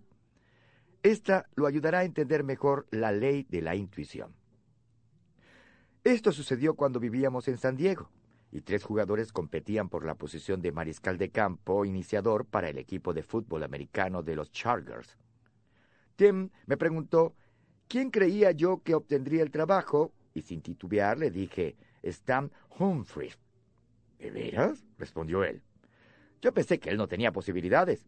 No es muy grande y dicen que su ética de trabajo en la sala de las pesas no es muy firme. En realidad no tiene la apariencia de un mariscal de campo. Eso no importa, le dije. Él es un mejor líder. Observa a Stan mientras juega y verás que tiene la capacidad de ver cualquier situación, llamar la jugada correcta y llevarla a cabo. Es él quien va a obtener el trabajo. Y Stan obtuvo el trabajo. Era tan bueno que en 1995 pudo llevar al Supertazón a un equipo tan débil como el de San Diego. Todos los mariscales de campo profesionales tienen talento físico. Al nivel profesional, las diferencias en la capacidad física no son realmente tan importantes. Lo que hace a un hombre un soporte de tercera y a otro un integrante del Hall de la Fama es la intuición. Los grandes pueden ver cosas que otros no pueden, hacer cambios y avanzar antes de que los demás se den cuenta de lo que está sucediendo. El tipo de intuición informada que los entrenadores y mariscales de campo tienen el día del juego es similar a la que tienen los líderes. Los líderes ven todo con una predisposición del liderazgo y como resultado, de manera instintiva, casi automática, saben qué hacer. Usted puede ver este tipo de instinto de reacción inmediata en todos los grandes líderes. Por ejemplo, Observa el desempeño profesional del general del ejército de los Estados Unidos de Norteamérica, H. Norman Schwarzkopf. Una y otra vez se le asignaban comandos que otros evitaban, pero él podía cambiar totalmente la situación debido a su excepcional intuición del liderazgo y a su capacidad de actuar. Schwarzkopf había estado 17 años en el ejército, cuando finalmente obtuvo la oportunidad de comandar un batallón. Esto sucedió en diciembre de 1969, durante su segundo recorrido por Vietnam como teniente coronel. El comando que nadie quería era el del primer batallón de la Sexta Infantería, conocido como el primero de la Sexta. Pero como el grupo tenía tan mala reputación, le pusieron de sobrenombre el peor de la Sexta. Un hecho que confirmaba esto era que cuando Svarkov asumió el comando, le informaron que el batallón acababa de salir mal en la inspección anual. Había sacado una puntuación de 16 de un total de 100 puntos. Solo tenía 30 días para poner a estos hombres en forma. Después de la ceremonia de cambio de comando, Svarkov conoció al comandante saliente, quien le dijo, Esto es para usted, entregándole una botella de whisky escocés. La va a necesitar. Bueno, espero que a usted le vaya mejor que a mí. Traté de dirigir lo mejor que pude, pero es un batallón malísimo, que tiene la moral muy baja y una pobre misión. Le deseo buena suerte. Y después de decir esto, se marchó. La intuición de Sparkov le dijo que estaba ante una situación terrible, pero era peor de lo que había imaginado. Su predecesor no tenía idea de lo que era el liderazgo el hombre que nunca había salido de la seguridad del campamento base para inspeccionar sus tropas y los resultados habían sido espantosos. Todo el batallón estaba en caos. Los oficiales eran indiferentes. No se estaban siguiendo los procedimientos básicos de seguridad y los soldados estaban muriendo innecesariamente. El comandante saliente tenía razón. Era un batallón malísimo, con la moral muy baja, pero no era culpa de éste. Según la descripción de Farkop, era obvio que el antiguo comandante no tenía la capacidad de interpretar la situación y había fallado como líder a su gente. Durante las semanas que siguieron, la intuición de Farkot le dio algunas claves y tomó ciertas medidas. Implementó procedimientos militares, volvió a entrenar las tropas, formó a sus líderes y dio a los hombres dirección y propósito. Cuando llegó la hora de la inspección a los 30 días, obtuvieron una puntuación aceptable. Y los hombres comenzaron a pensar de sí mismos. Oye, podemos hacerlo bien, podemos tener éxito, ya no somos el peor de la sexta. Como resultado, menos hombres murieron, la moral se elevó y el batallón comenzó a cumplir su misión con eficacia. El liderazgo de Farkop fue tan fuerte y el cambio que produjo fue tan eficaz que después de pocos meses de haber asumido el mando, su batallón fue escogido para llevar a cabo misiones más difíciles el tipo de misiones que solo podría realizar un grupo disciplinado, bien dirigido y con una moral muy alta. Debido a su intuición, los líderes evalúan todo con una gran predisposición típica del liderazgo. Alguna gente nace con una gran intuición de liderazgo. Otros tienen que hacer un gran esfuerzo para desarrollarla y pulirla. Pero independientemente de cómo se produzca, el resultado es una combinación de habilidad natural y técnicas aprendidas. Esta intuición informada hace que los asuntos del liderazgo salten a la vista. La mejor forma de describir esta predisposición es la capacidad de percibir los factores intangibles, entenderlos y usarlos para alcanzar las metas del liderazgo. Cuando los líderes enfrentan un problema, automáticamente lo miden y comienzan a resolverlo, aplicando la ley de la intuición. Todo lo evalúan con la predisposición del liderazgo. Por ejemplo, usted puede tomar cómo entró en acción la intuición del liderazgo en Apple Computer. Casi todo el mundo conoce la gran historia de Apple. La compañía fue creada en 1976 por Steve Hoff y Steve Wozniak, en la cochera del padre de Hobbs. Cuatro años después, el negocio se hizo público, abriendo acciones a 22 dólares cada una y vendiendo 4.6 millones de acciones. De la mañana a la noche, hizo millonarios a más de 40 empleados e inversionistas. Pero la historia de Apple no es toda positiva. Desde aquellos primeros años, su éxito, el valor de las acciones y la capacidad de capturar clientes ha fluctuado mucho. Hobbs se fue de Apple en 1985, presionado por una batalla con John Scully, el jefe principal, antiguo presidente de la junta directiva de la Pepsi, que Hobbs había empleado en 1983.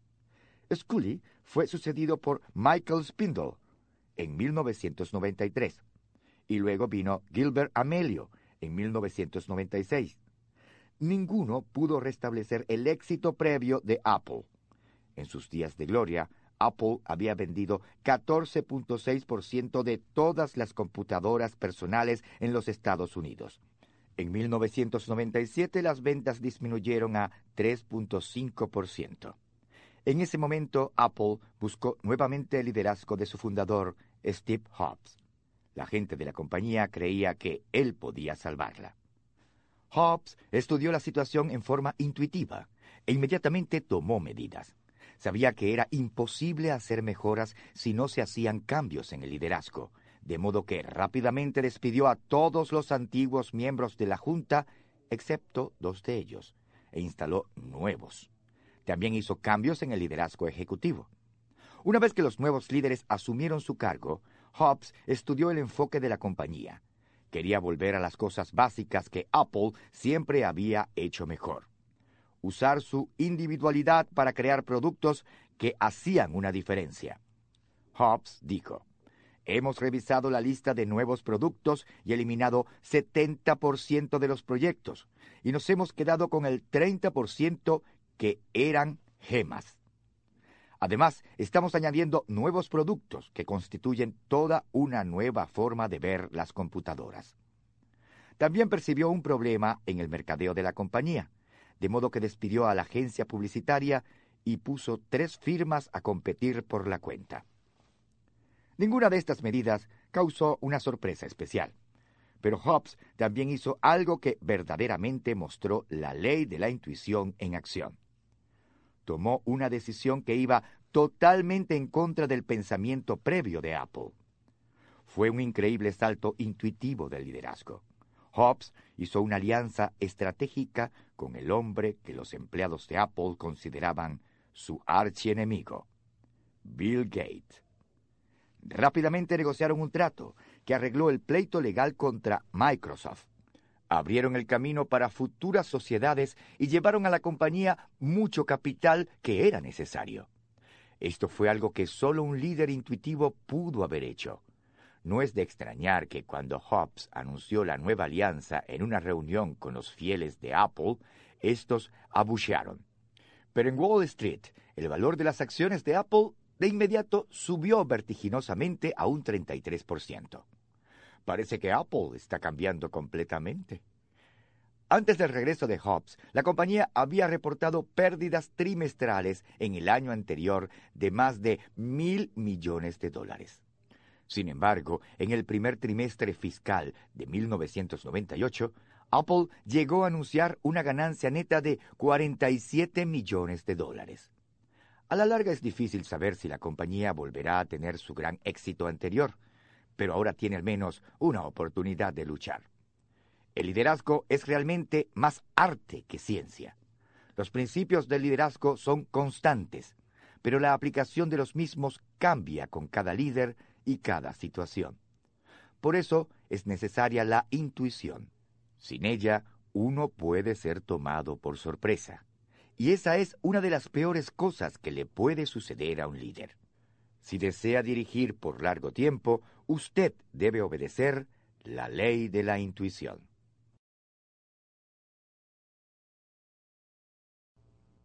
Número 9. La ley del magnetismo. Quien es usted es a quien atrae. Los líderes eficaces siempre están al acecho de personas valiosas. Creo que cada uno de nosotros lleva una lista mental del tipo de gente que nos gustaría tener en nuestra organización. Piense en lo siguiente. ¿Sabe qué tipo de personas está buscando ahora mismo? ¿Cómo describiría a los empleados perfectos? ¿Qué cualidades poseen estos individuos? ¿Quiere que sean dinámicos y emprendedores? ¿Está buscando líderes? ¿Desea usted que sean personas de 20, 40 o 60 años. Deténgase ahora por un momento y escriba una lista de las cualidades que desea en la gente de su equipo. Busque un lápiz o un bolígrafo y escriba la lista ahora. ¿Ahora? ¿Qué determina si obtiene las personas que desea y si éstas poseen las cualidades que busca? La respuesta puede sorprenderlo. Aunque no lo crea, lo que usted quiere no es lo que determina qué tipo de individuos ha de obtener, sino lo que usted es. Por ejemplo, si usted pensó que le gustaría tener grandes líderes y usted es un líder excelente, entonces coincide y probablemente eso es lo que usted obtendrá. Si desea gente emprendedora y usted posee esa cualidad, probablemente atraerá personas de esa calidad. En la mayor parte de las situaciones, usted atrae a personas que poseen sus cualidades. Esa es la ley del magnetismo. Quien es usted es a quien atrae. Yo creo que no entendí realmente el impacto de la ley del magnetismo hasta que me trasladé a San Diego, California, y me convertí en el líder de la última iglesia que pastoreé. Mi predecesor en la iglesia Skyline era el doctor Orvald Butcher, este era un hombre maravilloso, con magníficas cualidades. Una de ellas es su maestría musical. Toca el piano y tiene una hermosa voz de tenor irlandés. Cuando llegué en 1981, Skyline tenía una sólida reputación por su magnífica música. Era conocida a escala nacional por sus sobresalientes producciones musicales. ¿Por qué había tantos músicos excepcionales en Skyline? La respuesta se encuentra en la ley del magnetismo. La gente con talento musical era, por naturaleza atraída al doctor Butcher. Lo respetaban y lo entendían, compartían su motivación y sus valores, tenían los mismos intereses. Después de tomar el mando de la iglesia, el número de músicos nuevos disminuyó rápidamente. Aún teníamos más de lo que debíamos, porque el doctor Butcher había creado un impulso y había dejado un maravilloso legado en ese aspecto. ¿Sabe usted qué tipo de gente comenzó a llegar a la iglesia? Líderes. Esto se debió a la ley del magnetismo. Nuestra organización se convirtió en un imán para las personas con capacidades de liderazgo. Obviamente, es posible que un líder salga a reclutar personas diferentes a él. Los buenos líderes saben que uno de los secretos del éxito es buscar un personal que compense los puntos débiles de ellos. Así pueden concentrarse y funcionar en sus áreas fuertes, mientras otros se hacen cargo de asuntos importantes que en otra forma serían descuidados. Pero es muy importante que usted sepa que las personas diferentes no serán atraídas a usted instantáneamente. Los líderes atraen a individuos que son como ellos. Tal vez usted ha comenzado a pensar en la gente que ha atraído a su organización. Tal vez esté pensando, un momento, puedo mencionar veinte cosas que me hacen diferente a mi gente. Mi respuesta sería, por supuesto que puede.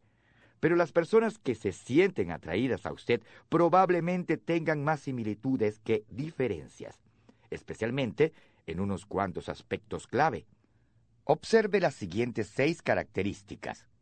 Probablemente descubrirá qué tienen en común. Actitud, generación, trasfondo, valores, experiencia, capacidad de liderazgo. Podemos ver un ejemplo vívido de la ley del magnetismo entre los líderes militares de la guerra civil. Cuando los estados del sur se separaron, no se sabía en qué lado pelearían muchos de los generales. Robert E. Lee era considerado el mejor general de la nación, y el presidente Lincoln le ofreció el comando del ejército de la Unión. Pero Lee nunca habría considerado pelear contra Virginia, su estado natal. Rechazó la oferta y se unió a los Estados Confederados, y lo siguieron los mejores generales del país. Si Lee hubiese decidido dirigir un ejército de la Unión, muchos otros buenos generales lo habrían seguido al norte. Como resultado, probablemente la guerra habría sido mucho más corta. Habría durado dos años en vez de cinco y cientos de miles de vidas habrían sido salvadas. Esto le demuestra que cuanto mejor sea el líder, tanto mejores líderes atraerá. Y eso causa un impacto increíble en todo lo que usted hace. ¿Cómo es la gente que actualmente usted atrae a su departamento u organización? ¿Son líderes potenciales fuertes y capaces? ¿O podrían ser mejores? Recuerde que la buena calidad de ellos no depende del procedimiento de búsqueda de empleados, ni del Departamento de Recursos Humanos, ni de lo que usted cree que es la cualidad del grupo de solicitantes. Depende de usted. Quien es usted es a quien atrae. Esa es la ley del magnetismo. Número 10. La ley de la conexión. Los líderes tocan el corazón antes de pedir la mano. Me encanta la comunicación. Es uno de los gozos y pasiones de mi vida. Aunque he dedicado más de 30 años a hablar profesionalmente, siempre ando en busca de formas de crecer y seguir mejorando en esa área. Por eso, cuando tengo la oportunidad, trato de ver a comunicadores de primera categoría. Por ejemplo, hice un viaje a San José, California, para ver una actividad patrocinada por la Cámara de Comercio local. Ese día hablarían figuras excepcionales de la comunicación. Mi favorita fue Elizabeth Doyle. Ninguno le llegaba a los talones. Sin duda usted ha oído hablar de Elizabeth Doyle. Es abogada de profesión, fue miembro del gabinete de las administraciones de Reagan y Bush y presidenta de la Cruz Roja de los Estados Unidos de Norteamérica. Es una comunicadora maravillosa. Su don particular, que mostró ese día en San José, era hacer sentir a todos en el auditorio, a mí inclusive, como si realmente fuera nuestra amiga. Me hizo sentir contento de estar allí. El punto básico es que ella sabe realmente cómo conectarse con la gente. En 1996 mostró esta capacidad a todo el país cuando habló en la Convención Republicana Nacional. Si usted la vio por televisión, sabe de lo que estoy hablando. Cuando Elizabeth Doyle se paró frente al público esa noche, éste sintió que ella era su mejor amiga. Pudo hacer una sorprendente conexión con la gente. Yo también pude sentir esa conexión, aunque estaba sentado en la sala de mi casa cuando miraba por televisión. Al terminar su discurso, yo la hubiera seguido a cualquier parte. En esa convención también estaba Bob Doyle, el esposo de Elizabeth, lo que no era una sorpresa, pues él era el nominado por el Partido Republicano para la presidencia. Todo el que miró pudo apreciar la gran diferencia entre las técnicas de comunicación de ambos oradores. Elizabeth era afectuosa y accesible, pero Bob era estricto y distante. Durante toda su campaña nunca pareció poder conectarse con la gente. Muchos factores entran en juego en la elección del presidente de los Estados Unidos de Norteamérica. Pero uno de ellos es la capacidad del candidato de conectarse con su auditorio. Hay mucho escrito acerca de los debates entre Kennedy y Nixon en las elecciones de 1960. Una de las razones del éxito de Kennedy fue que pudo conectarse con los telespectadores hubo el mismo tipo de conexión entre Ronald Reagan y sus auditorios. Creo que Bob Doyle es un buen hombre, pero también sé que nunca se conectó con el pueblo. Irónicamente, después de terminada la carrera por la presidencia, Doyle apareció en Saturday Night Live, un programa que hizo burla de él durante toda la campaña, y en el que se daba a entender que era anticuado y que no tenía sentido del humor. Cuando apareció en él, Doyle dio la imagen de una persona relajada, accesible y capaz de reírse de sí misma. Cayó en gracia al público. No puedo dejar de preguntarme qué habría sucedido si hubiera hecho lo mismo desde el principio de su campaña. Los líderes eficaces saben que uno primero debe tocar el corazón de la gente antes de pedirles una mano. Esa es la ley de la conexión. Todos los grandes comunicadores reconocen esta verdad y la llevan a práctica casi de manera instintiva. Uno no puede hacer que la gente actúe si primero no conmueve sus emociones. El corazón está primero que la mente. La conexión con la gente no es algo que solo debe ocurrir cuando el líder se comunica con un grupo de personas. También debe haber conexión en el plano individual. Entre mejor sea la relación y la conexión entre los individuos, más probabilidades hay de que el seguidor quiera ayudar al líder. Este es uno de los principios más importantes que he enseñado a mi personal a lo largo de los años. Mi personal de Skyline se quejaba cada vez que yo decía, a las personas no les interesa cuánto sabe usted hasta que sepan cuánto se preocupa usted por ellas. Pero también sabía que esto era cierto.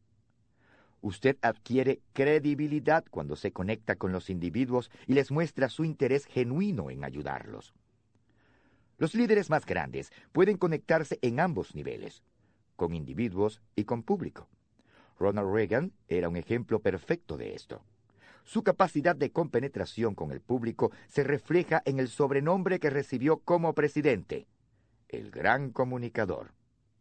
Pero también tenía la capacidad de tocar el corazón de los individuos cercanos a él.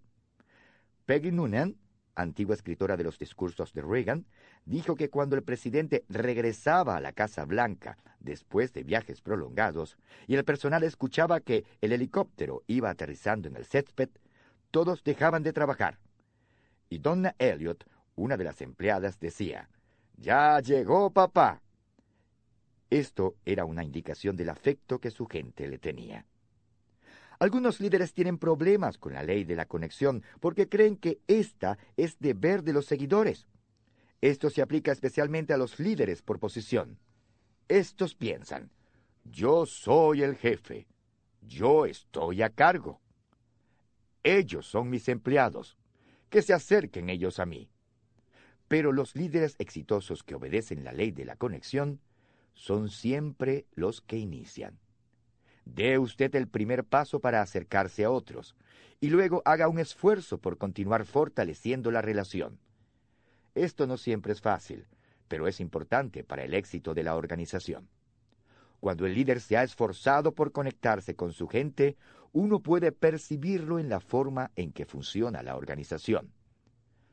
Entre los empleados hay una lealtad increíble y una sólida ética laboral. La visión del líder se convierte en la aspiración de la gente. El impacto es increíble. Usted también puede ver los resultados en otras formas.